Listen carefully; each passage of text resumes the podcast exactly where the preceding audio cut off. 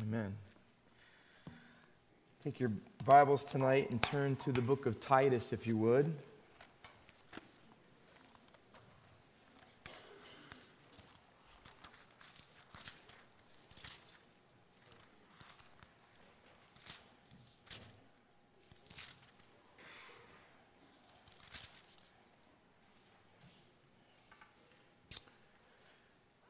Me ask you the question tonight as we start Are you attractive?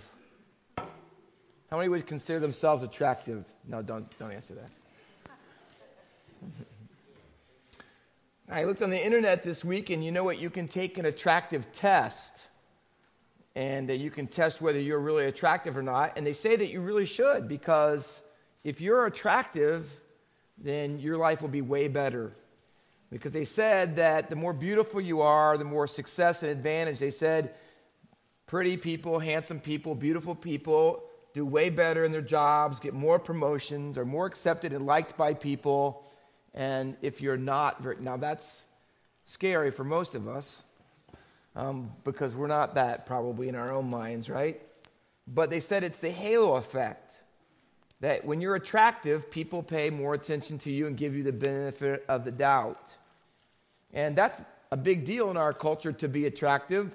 All you got to do is go over to the marketplace and see all the stuff for lipstick and eyelashes and hair and face and teeth and cosmetics and, and, and the millions and millions on plastic surgery and all the advertisements on television and the magazine covers and on and on it goes. Are you attractive? I, I think a lot of people want to be. Um, they think that they are. If not, they want to be for sure. But the Bible wants us to know that there's a different kind of beauty and it's an inner beauty. Um, and our text in Titus refers to it.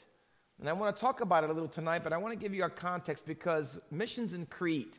Titus was a quote unquote missionary pastor left on the island of Crete, which was a very worldly, wicked place, much like our culture, much like the missions in Babylon sermons we've been doing on Sunday.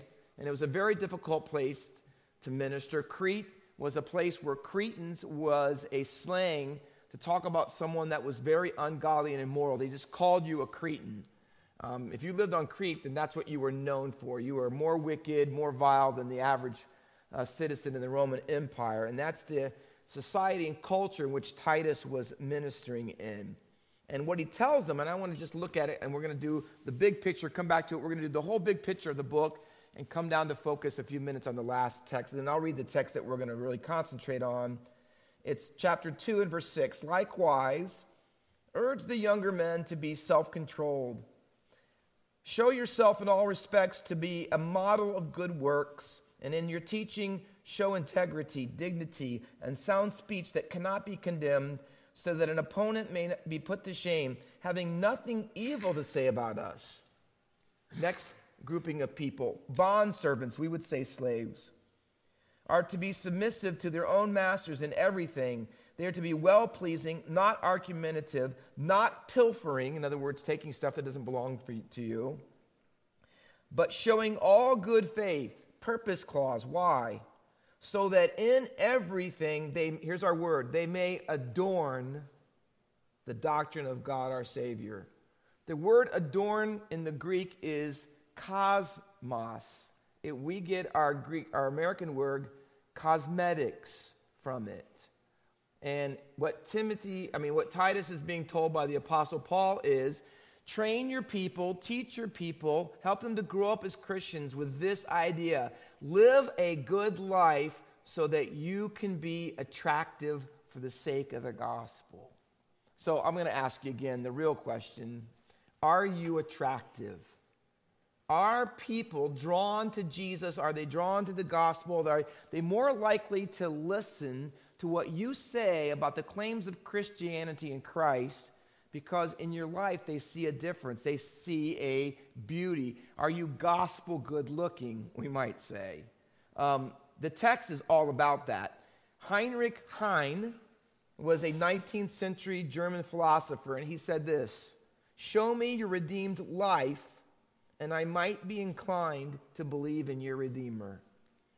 In other words, show me a life that looks like it's been changed, redeemed, bought back. He says, Show me that first, and I might be interested in your Redeemer. Titus is a book about that very subject. I was talking with Brian Dalton, who, you know, he was former addict and on the street is homeless, and we were talking in our small group, and we were talking about this kind of stuff, not only the good news that we say with our lips, but how we live the good news in our life. He says, On the street, Pastor Walker, here's how we say it. He goes, You, you can't be a hypocrite because your walk and talk have to match. And if they don't, here's what they said. He said, Your talk is Gucci, but your walk is Walmart. And I thought that was pretty good. And, and as Christians, let me tell you this if that's true, that's not attractive. It's not attractive. Our, our walk and our talk need to matter because people are watching. Titus is all about that. Let me show you the framework. I'll give you this, it's pertinent to our study, but it's also great for you to use if you want to study Titus in its entirety on your own. The whole thing is framed by a phrase that is only used twice at the beginning and end. I'll show it to you. Verse 2 in hope of eternal life. Circle it because it's only repeated one other time. And that's in chapter 3 and verse 7, which reads So that being justified by his grace, we might become heirs according to the hope of eternal life. He didn't say eternal life, he said the hope of it. The reason he brackets like little bookends Titus in this way, because in between those two texts, his object or objective is this what does it mean for a Christian in a very worldly, ungodly society to live out the hope that they have of eternal life? So, what does hope look like when you live it out every day? How do you demonstrate to people that you have eternal life, a different kind of life? Eternal life, by the way, is not even just and not even mainly per se quantity of life. We usually think eternal life, okay, it's going to last for millions of years forever. And that's true, praise God. But eternal life in the Bible starts now as soon as you get it. It's not just quantity, it's quality. It's the kind of life that you live because eternal life is God's life and He's put that life in you. And listen, if you have that life tonight, you should be attractive.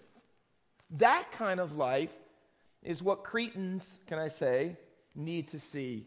It needs to be visible in their lives. So let me tell you this in their, your life, I should say. So it brackets it hope of eternal life. What does it look like? Well, here's what the hope of eternal look, life looks like it looks like a lifestyle of good works.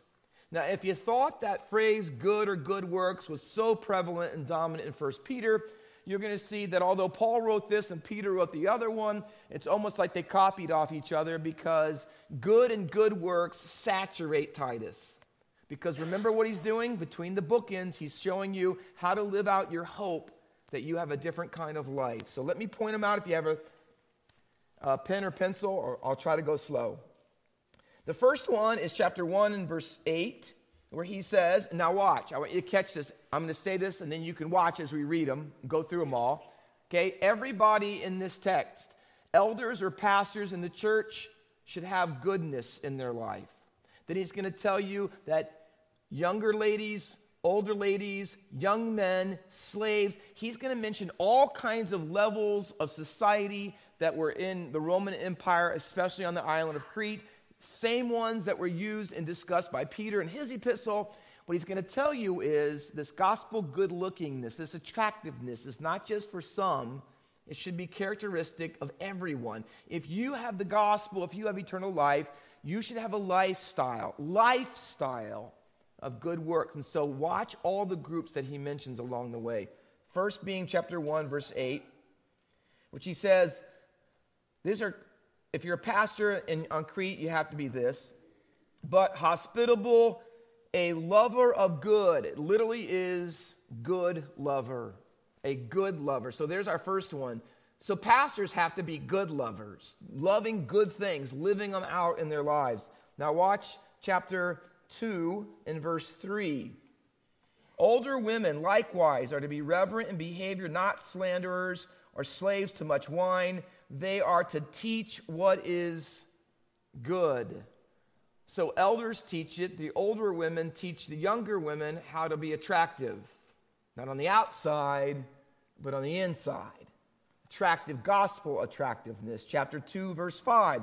Teach husbands to love their husbands. Also, teach them to be self controlled, pure, working at home, kind, submissive to their own husbands. What's the purpose for that lifestyle? That the word of God may not be reviled. She, then watch. Likewise, younger men, to be self controlled, show yourself in all respects to be a model of good works. A model of good works. Chapter 2 and verse 14 who gave himself for us to redeem us from all lawlessness and to purify for himself a people for his own possession who are zealous of good works. So, everybody, he's got all the categories. Then he says, everybody who's been touched by God's grace, you should be zealous for good works. 3 1. Remind them to be submissive to rulers and authorities, to be obedient, to be ready for every good work. There it is again chapter 3, verse 8. The saying is trustworthy, and I want you to insist on these things so that those who have believed in God may be careful to devote themselves to good works. Verse 14. And let our people learn to devote themselves to good works. You see it over and over and over again. Here's what he says Here's what attractive people, gospel attractive people are they are people who live a lifestyle of good works. Good works, and he mentions depending on who you are and where you are in your context, what those good looks might consist of. If you're a woman, it's relationship to your husband. If you're a younger woman, how you can be self controlled and all the. T- so he, he doesn't just say, hey, live an attractive life. No, it's spelled out deliberately and labeled out for us about what that means. Now, here's the great thing. Chapter 1 in verse 16, if you look there in our Bible study here, it says a group of people, starting in verse 10, ending in verse 16 of chapter 1, are Judaizers. These are people who said, hey, you have to believe in Jesus, but you also have to keep the law and you have to do certain things that are in the Levitical code. And they really weren't, they were perverting the gospel and they were on the island of Crete. And Paul is telling Titus how to deal with them. And what the truth is of it is, is they are the opposite of what Titus was to train true believers to be. Let me show you what I mean. Because I want you to see this text. Here's why. Because Christians are always in contrast in their lives that are attractive to others around them. Sometimes they are irreligious others, and sometimes they are religious others. But there in our lives is to be a different difference in both levels. So it says 116, they profess to know God. And it literally is the word to say the same thing. So we would say today, they have the same vocabulary but a different dictionary. They would be kind of like we would say today Jehovah Witnesses or Mormons because they would talk, oh, Jesus is this, and we believe the Bible. And, and, and he, you know, they said, here's what he's saying they sound like us, they talk like us, and they profess to know God, but here's the reality look at the verse. They deny him. How do they deny him? By their works. By their works. They are detestable, disobedient, watch the phrase, unfit for every good work. Now, what have we seen all through chapters 2 and 3? Christians who truly know God do good works. But if you really don't know God, what does he say in contrast? Well, you're unfit for it. And the word is a Greek word that means disqualified. After testing, you've been tested that it's not real. Your knowledge of God and your relation, it isn't real. And you know how we know it? The way that you don't do the same kind of right good works. So here's our principle. Listen, being attractive for the sake of the gospel, doing good works, which is so prominent all throughout this in 1 Peter, it's not an option for Christians. It's an expression. See, if you know God, you will do good works. That's the question is not whether you will do them or not, it's where you'll do them, in the context that you'll do them, how you will do them, but not if you will do them. And he says, Let me tell you, there are religious people who say the same things, say they believe the same things, but their behavior and the way they live their lives and their works, it denies it. So we are as he says at the end, did you see what he says? Be devoted to it. You know what the Greek word means? Maintain it. Keep it up. Don't grow slack in it. Because those are expressions that you have been graced, that you know what justification is in your life. So the contrast is not between you and non religious people only, but religious people, people who say they know God, but they don't share in the lifestyle that good works demonstrates. If you look at all of the ways that, if our, our next little part here, if you look at all of our ways of how you culturally practice good works, what you'll find is, is that Elders did it in the context of being pastors. Women did it in the context of being in their homes. Slaves did it in relationship to their masters. And like First Peter, Titus is the same in this way that the key word, the signature verb of Paul and Titus is submission. And it's crazy because in Crete, nobody thought they should submit right? They didn't want to. They did their own thing. That's why they were immoral. They weren't going to follow any dictates of morality or virtue or what was, quote unquote, right or wrong. They didn't follow religious morals or any of those things. And what Paul tells them over and over again is wives, that you should learn to be submissive. Slaves, you should be submissive to your master. Why? Look at verse 10 again. Showing all good faith so that in everything, you see it? Everything. Verse 9 starts out with the same, and sound speech that cannot be condemned, put to shame. Verse 8, having nothing to do with um, evil to say about us, but re- bondservants be submissive to their masters in everything. Verse 9, in everything. Verse 10, in everything. Everything. Do you see what he's trying to say? It's comprehensive. It's comprehensive.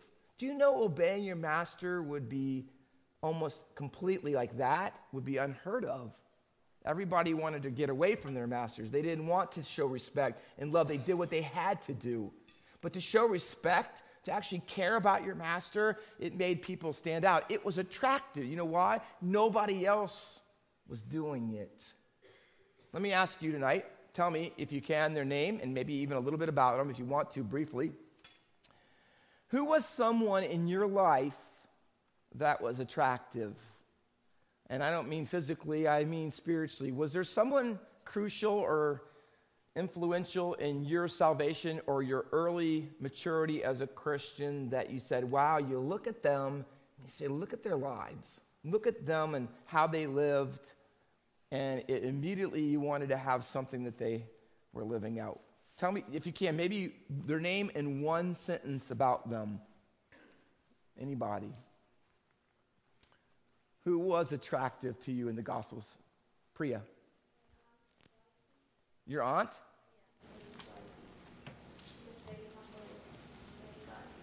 Very humble and very godly. Servant like, I take it? Yep. Yes. My Gabrielle. Mom, my mom Rose. Your mom Rose, what about her? She lived her life as the uh, to me the thirty-one woman. Okay, Proverbs 31 woman. Excellent. Influential in helping you to want to live your life for the Lord. Someone else, who was it that was attract, attracted you to Jesus? Yes.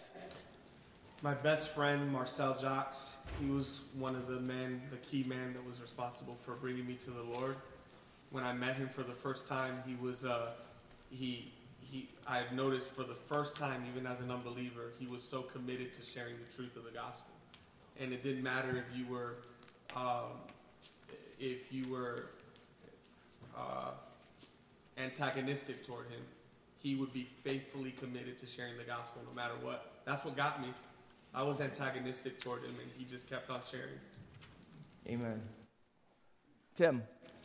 Well, my parents, my dad was honest to uh, very exacting detail on his own personal uh, effort. He was, he was a person who, even his so-called enemies, would be at peace with him. And my mother shared the gospel. She had this, uh, in a way, of just sharing. She just shared Jesus. Mm. Um, in, you, you, know, in season, out season, at the mall, where in the, in the car dealership, didn't matter where, grocery store, everywhere. Amen. Amen. Kathy. My friend uh, Denise, she was a missionary, and she just retired. She was in Africa for about, I would say, a good 40, 45 years. And she gave unconditional love to everyone, and they had, they sent her back. She got sick, and when we were in the hospital in Philly, she was witnessing to people, and she was so sick herself, right in front of me, and that, she really drew me to the Lord. She really was an inspiration in my life. Mm. Attractive, even in pain, she's concerned about other souls. Excellent. Jane? A good friend of mine, Doris Silvestro. I was here in church as an unbeliever, and she was in the choir, and I just saw the beauty of the gospel on her through her joy and peace, and I said, I want what she has. Mm. Amen. I want what she has. Excellent. Excellent.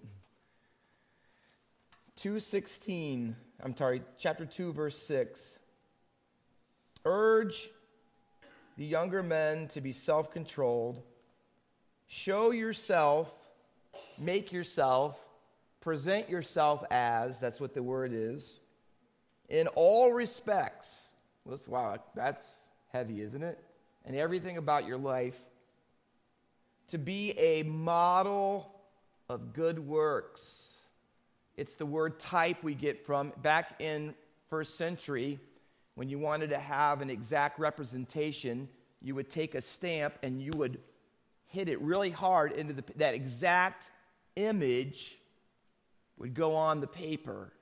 But it was called a blow. They just, you have to smack it real quick. And that what the original was on the stamp you're using, now the image or the pattern of it would be on the paper right? It's the same way people authenticated royalty, people who were rich. If they wanted to make sure that you knew it was them sending you something, they would have wax and they would take their ring and they would seal it and they would push it down and hold it because with that, whatever was on the ring to signify it was you officially, with that imprint would be on there and it couldn't be duplicated because it was an exact representation of the original. That's this word. It's live a life a pattern, a model. See, look, look, adorn the gospel, be attractive. Isn't this kind of cool? Listen, every one of us in here are models. Every one of us, right? Not the models the world has to offer, right? But we're all models, we're examples. Because, see, Jesus is the original, and here's what he's saying you be the exact image of him in everything in your life. Let people see you. You ever heard the song? I can't remember the group that sings it um, let him let them see you and me. It's a great song. You ought to listen to it sometime. Um, but it's about jesus them seeing jesus in the way that you live your lives. Now i'm going to let you pick tonight. Pick your realm of society or a, one that you might be familiar with. What do you think would be today? Because in here it says live a model or pattern of good works so that when they want to say something evil about you, you remember this? Good works, they want to say evil, they won't be able to say it and have nothing that they say that can condemn you. In other words, they won't have any bad things to say about you because you're so full of good works. Right? What would be something today? You can name it. I work at the hospital. I'm a, I, I go to the university. Um, in my neighborhood, on my job, Wherever, what, what is it that would make someone's life today because they're not like the people around them in Crete? They're different and they're doing something good. What would be an example of something that would someone say, wow, that probably, if you did that and you live that way, that's so different, I'm guessing that would be pretty attractive to people to learn and want to know more about the gospel. What would it be? Pick any area of life that you want, whether it's your area or not. What would it take? What would you think would be different? I'm going to ask someone, I'm going to embarrass John Butler in a minute. But if no one else, I'm, I'm getting older, John. At your party for your retirement, there were some things that you were different about that was not like everybody else without self patting yourself on the back. What were some of the things at your job that made people attracted because you weren't like them or you did something different or good? Well, first of all, I was in sales, and people right there have a condition set when you say you're in sales. So I think the first one to the customers was honesty and making them feel good that they got what they wanted. It wasn't about us and our company. And then for the people that worked for me, um, I would just say the way of life.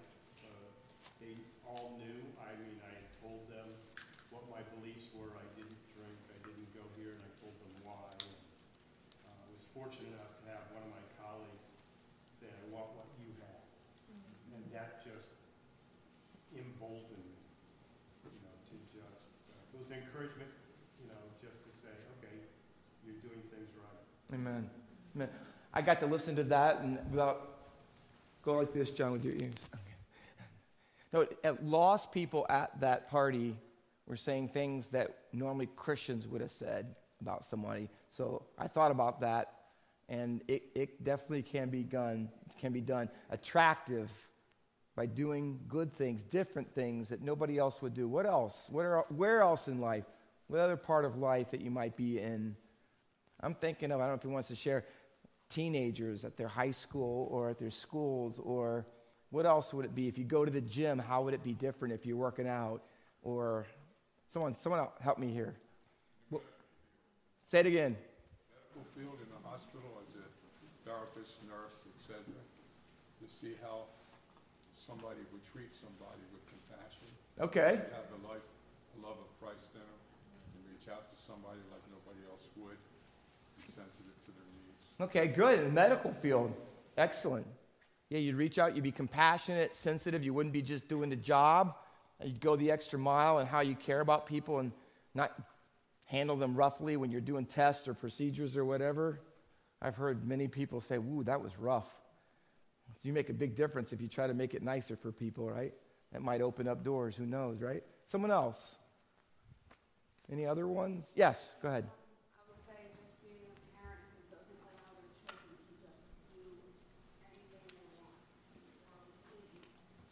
Okay? The way that you parent, that you don't just let your kid act any way they want, talk how they want, be disrespectful, and on and on, that you, are different how you raise your children. That is definitely true.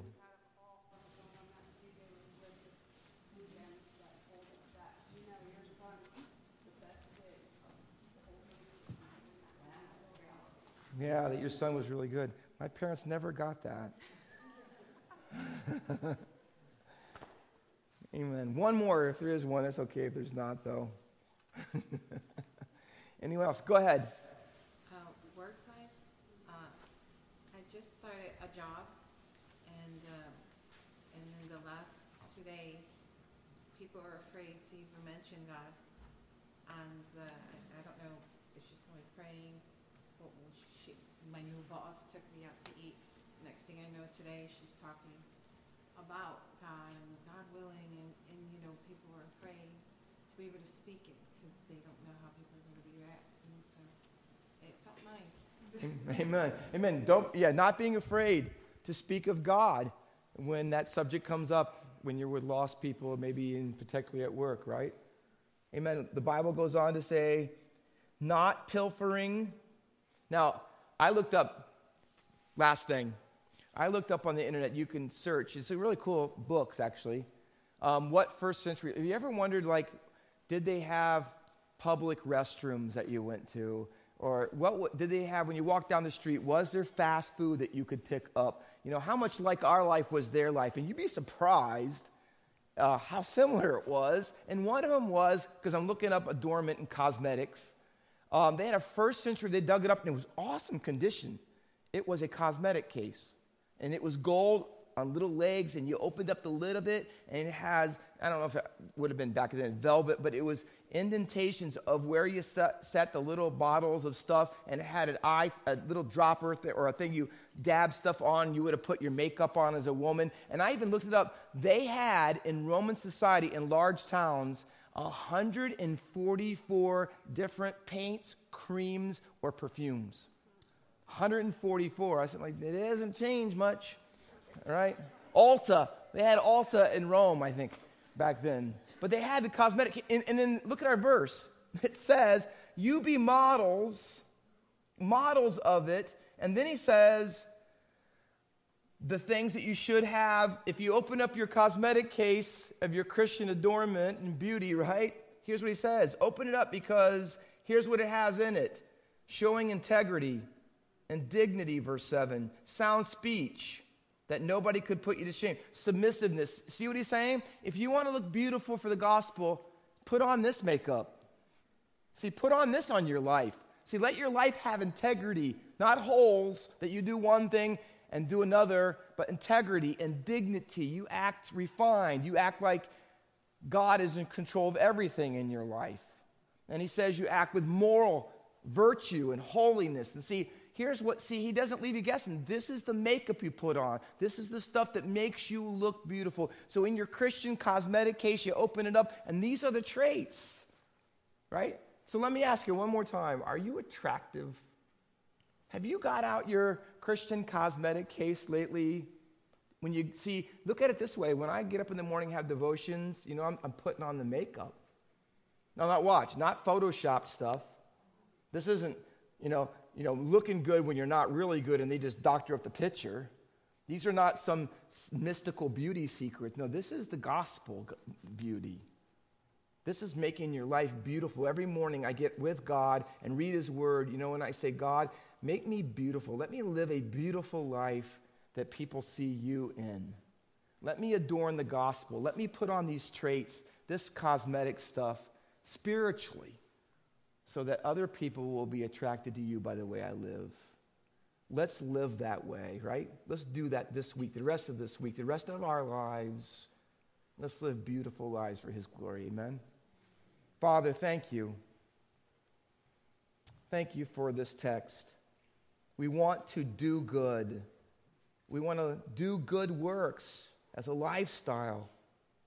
Oh, Lord, help us to go home and tomorrow morning get up and get out our cosmetic case and open it up and read the word and study it and pray that you can, through the Spirit of God, mold and shape our lives, make us more beautiful because we're more like you, Jesus. May you stamp your image, as the song says, deep on our hearts that we might reflect your glory to a world like Crete, that they might see you in us. We pray in Jesus' name. Amen.